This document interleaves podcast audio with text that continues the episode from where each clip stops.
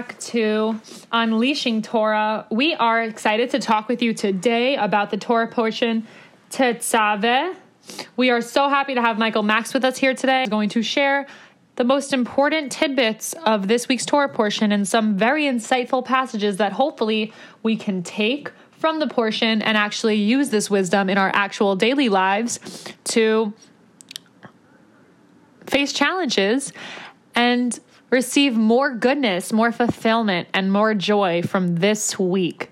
So, thank you for being with us today, Rabbi Max. My pleasure. And what do you think is the first most important point to hit on when discussing this week's Torah portion? Yeah, so there's a few points I'd like to bring out. Let's do one at a time. So, uh, one of them, so the Parsha talks about the the aspects of the Mishkan, which was the tabernacle, which is a weak English translation. I don't know how many people know what a tabernacle is, but it was basically a traveling temple, a, a, temporary temple that they would dismantle and carry with them every stop they made inside the desert when they were walking through for 40 years.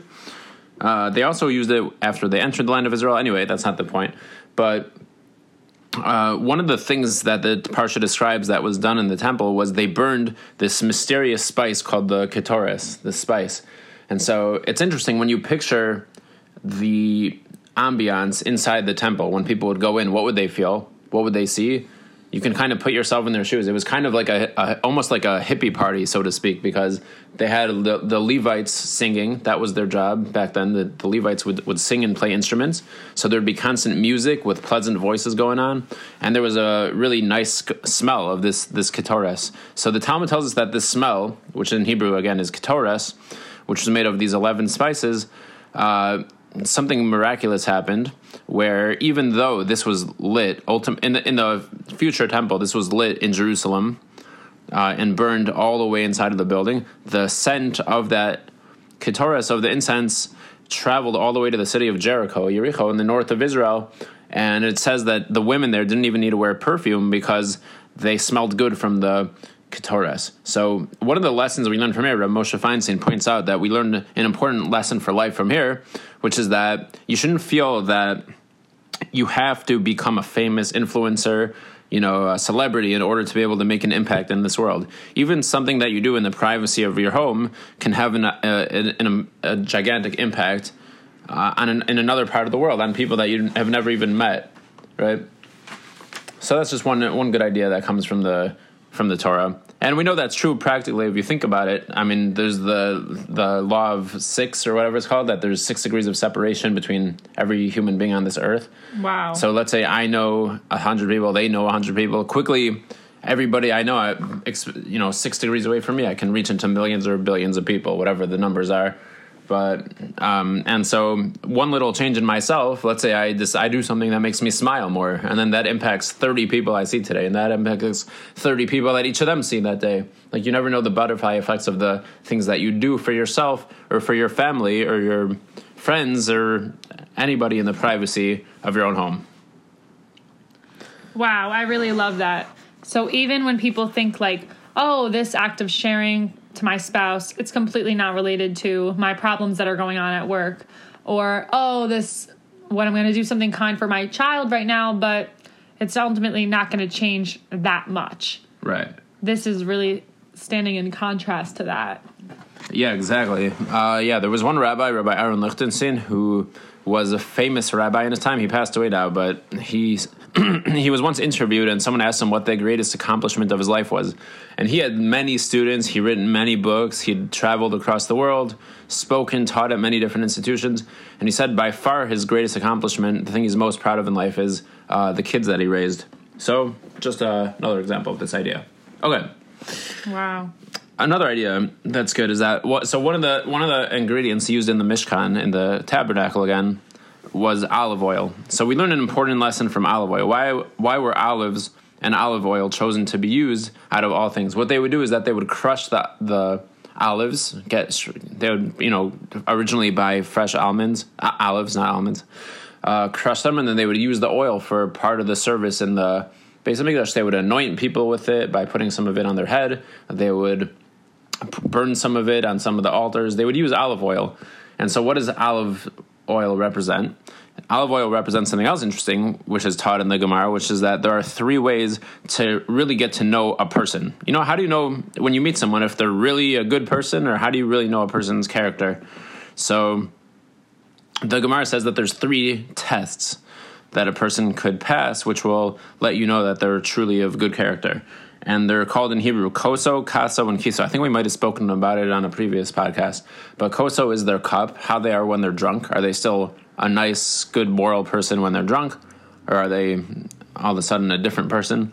Uh, kaso is in their anger. You know, when someone's pushed against the wall, and things are going tough, are they still a good person, or do they all, all automatically have a shift when things are tough? And then the third one is kiso, which is their money, how they are with their money. Are they, you know, do, are they giving charity? Are they responsible with their money? Right. So those are the three tests of of a person's character when they drink alcohol, how they are with their money, and how they are when they're angry. So olives represent olive oil represents olives when they're smushed, when they're squished, when their back is against the wall. It's the example of anger. Anger is when you squeeze a person and then, like kind of really see, okay, like you put them down and then how are they going to act now? Right. Or when they're super stressed for any reason. Exactly. Yeah. Stressed, angry. And so what, what happens there? So olive oil, beautiful oil, even better than olives themselves. You have this great oil. And so, and, and that emerges in the time of anger, in the time of being squished under pressure. Under pressure, exactly. And so I guess diamonds could also be an example of that. Yeah. And, and there were actually diamonds as part, as part of the Mishkan as well, because in the Kohen's breastplate, he had 12 stones. I have over there, like, someone did research to discover what exactly those stones were. And uh, one of them was a diamond, so that could be part of the reason that was there too. Uh, and that, again, teaches us the lesson that we should. Uh, that we should you know be able to not only look at others this way but look at ourselves and make sure that we're passing all of these tests uh, the koso the drinking the kas well not saying we should get drunk just to test this but kaso the anger test and the kiso how we are with the money. And if we're slacking then we could kind of pick it up. Yeah. Yeah. That really that really provides a great framework for self-evaluation. How am i what are my spending habits like? Am i giving enough? Am i tithing enough what are how am I when I'm overwhelmed and under pressure at home or at work, and how am I when I'm drunk? Exactly. I really really like that. Yeah.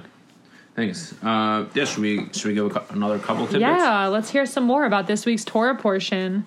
Tetzaveh. Tetzaveh, sure, yeah. Okay, so another idea, which is very practical, is about the table, our kitchen table, and that is that we have a, a kabbalistic source that says that the kitchen table is analogous to the altar in the in the temple, and so therefore there's a certain amount of degree of respect which is due to the table, and so it's to our kitchen table. To the kitchen table, uh, which we eat upon, right? Because uh, in the temple the altars were used to burn sacrifices and those were in a sense eaten by God. And so we're that's God's table and this is our table, and so we're supposed to treat ours with a sense of respect. And so therefore it says in halacha that you're not supposed to kill a bug that's on your kitchen table. So you should try to flick it off before killing it. Oh, but then the question is asked: What happens if it's going to get in your food? Are you are there any exceptions to this? To this? Never kill a bug. Not supposed to kill a bug while it's on your kitchen table because okay. it's because part of the respect that's due to your table is that you shouldn't kill Where creatures. is this found in the Torah? This is in Halacha. It's found in the Shaar HaTziyun and in the Sefer in the Sefer Hasidim. In this week's portion, uh, it's not specifically commenting in this week's portion, but it's it's related to the portion because the portion talks about the altar, and this is and this teaching compares the table to the altar. Okay. Right, and so uh, what if the you have a bug on your table that's going to get in your food? That's the question that some asked.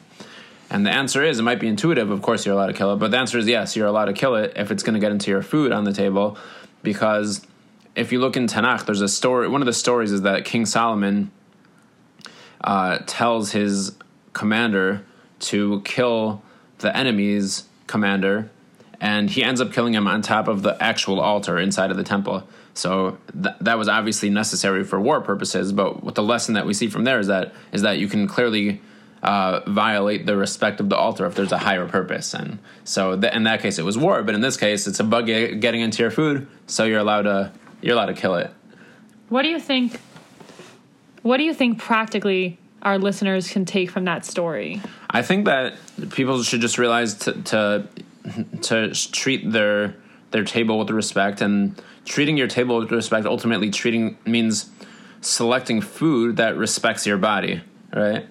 Like why why should we treat our kitchen table with respect? Because what we're doing eating could, doesn't have to be a purely animalistic ritual where we just kind of just stuff our faces and Right. you know but if we if we're careful about what type of food we eat and we say blessings before we eat Right. and we do we we create a lot more respect for God and for ourselves around the eating process then that will ultimately be for our own good. Because our respecting our own kitchen table is similar to respecting God by respecting his altar. yeah. And we're and we're all, we all have a piece of God within us. You know man was created by God blowing a portion of himself as it were into his nostril. Mm-hmm. And so we're all we're created b'tselem elokim in God's image. And so mm-hmm. we should try to emulate him and sanctify our eating. So this means practically buying healthy foods, being conscious of the nutrient density levels in all of our food that we're eating, trying to make our eating an experience where we have blessings before and after and we're we're not covering our kitchen table is in paperwork and in work computers and stuff, but we're actually reserving this as a sanctified place for God to rest at the altar, at our kitchen tables. Yeah. And we actually, that's also the reason why we have salt on Friday night and on Shabbos. You know, if you've been to a Shabbos meal, you know that we, a lot of people dip their challah in salt or pour salt on top of it. And the reason there's salt is because back in the, te- in the temple, there were also salt that was sprinkled on top of the sacrifices, on top of the altar, on the Mizbech. And so, just like on that table, they had the salt, so too on our table. That's the reason why we do it on, on Shabbos specifically. What is the significance? What is the significance of the salt? Yeah, that's a good question. So there's another pasuk in the Torah that says that you should use you should use salt and you shouldn't use and you shouldn't use um, honey, or is it the reverse? I think it's that you should use salt and not honey. Um, might be the reverse, but that but but either way, the lesson that's learned from there is that one of those two. I think I think you're supposed to use salt and not honey because honey changes the taste of the thing that you put it on, whereas salt just brings out the natural taste of the thing that you put it Oh. on. And so, oh. salt. The idea is that we're not supposed to, in life in general, we're not supposed to try. To, we're not supposed to be somebody that we're not. You know, not supposed to try to put on a facade. We should try to do the most in life we can to bring out our truest selves, and that's ultimately our purpose in life is to is self realization. So, what is the purpose though of the salt? So salt is just something that re- is representative of that bigger deal. It's meant to be a reminder to us. On Shabbos. On Shabbos, On yeah. our tables? Yeah, on Shabbos is a time of reflection. So Shabbos we put salt, just like salt in the in the temple was meant was used as something that brings out the natural flavor of the meat. So too salt is used on our table to bring out the natural flavor of the challah or whatever we put it on. And that's meant to ultimately remind us that we should be using salt in our own lives and not honey in the sense that we should always remember that that our goal here is to bring out our goal here in this world is to is to self actualize and to Bring out our God given gifts that we've come to use towards fulfilling our potential in this world. Yeah, Not to recreate, not to reinvent ourselves, become somebody we're not, and put on a show, and to take off our masks because we know deep down we are made in the image of God. God is our maker and He is perfect, so He created us perfect. And if we just bring out and amplify our gifts, then we can experience more fulfillment. yeah. I Think it's true? I definitely think it's true. Yeah. I feel like a lot of us have to go through challenges in order to actualize our gifts that that God gave us in the form of facing our fears and being uncomfortable, getting outside of ourselves and getting outside of our comfort zone. And so I, I think that fear is really a green light when it comes to like thinking, oh, am I using my talents? Am I using my gifts? Looking to where am I afraid in in my life? In what areas? Those I think are the areas that we're not using our gifts. Huh. That's interesting. Yeah. Um, it, it, I was just listening to a podcast with Joe Rogan and uh, lis- interviewing Elon Musk, and uh, very interesting interviews. Uh, super genius, interesting to listen to. He asked him a lot of questions throughout those interviews that we think about a lot, like Uh, is it a problem to put your phone in your pocket, or do you have to worry about the radiation affecting your health? All, all kinds of interesting questions like that. And he said you don't have to worry about that radiation at all, which is interesting and good to know. But one of the things he asked him is, "What do you think is the meaning of life?" Joe Rogan asked Elon Musk, and Elon Musk said that he thinks that the meaning of life is to ask yourself the question, "What is the meaning in life?" and like live your life to be able to answer that how that like that question for you in other words it's like a personal question for each person and life itself is a process for each person of answering that question what's the purpose of my life and that's kind of like another way of bringing out of using salt to bring out like what is the purpose of my life and constantly asking ourselves that question Wow. I like that. So, in general, what do you think is the biggest takeaway from this week's Torah portion that we can use towards unlocking more blessings and getting to our next level? Because this month, this is a this is a positive month, right? This is the month of miracles and intuition and signs from God. So, what do you think about that? Uh, yeah, there's another idea that I could answer that question that I think is really helpful, which is about forgiveness um, and forgiving people. Because uh, a lot of the sacrifices that were brought in the temple were done for the purposes of forgiveness, and Okay. and so the topic of forgiveness comes up uh, comes up here, and uh, and like one of the things that's done in Jewish tradition is before going to bed every night, people say Shema, a paragraph of Shema, and they say a whole host of other blessings. Not everyone does it, but it is in the text of the Siddur. You're supposed to do before you ever you before you go to bed every night. And one of the things in that paragraph in, in, in that set of prayers is a statement that I forgive everybody who's wronged me. And so, really, every night before you go to bed, according to tradition, you're supposed to just let out this great uh, feeling of forgiveness towards everybody. So, uh, I think that's a very useful idea because what, what, how does that saying go? You know, resentment is when you want the other person to die, but you're drinking the poison. You know, usually when we're bear- holding resentment against another person, it's really only hurting us because the other mm-hmm. person's not even aware at all about the fact that they hurt us, but it's really only on us. And so it's really it's really for our own benefit to forgive people as much as we can, no matter how hard that is. And that relates to this week's Torah portion. How? Oh, because sacrifices that were brought in the Right. in the temple that are described are brought for the purpose of attaining forgiveness. So, would you make the claim that this week is a powerful week to practice forgiveness and actually let go of hurt that we may be carrying around in our hearts? Yeah, definitely. Okay. So, I actually have some tactical action steps that we can take this week to practice forgiveness. Um, first, it could be very helpful and very powerful and cleansing to write a letter forgiving somebody who has wronged you in your life and not holding anything back in this letter. Write a letter to the person who hurt you for what they did, how they made you feel, and then write a letter to yourself because a lot of us need to, all of us need to practice self forgiveness where we forgive ourselves for the mistakes we've made along the way, quote unquote mistakes, and ultimately come to a place of loving ourselves even more.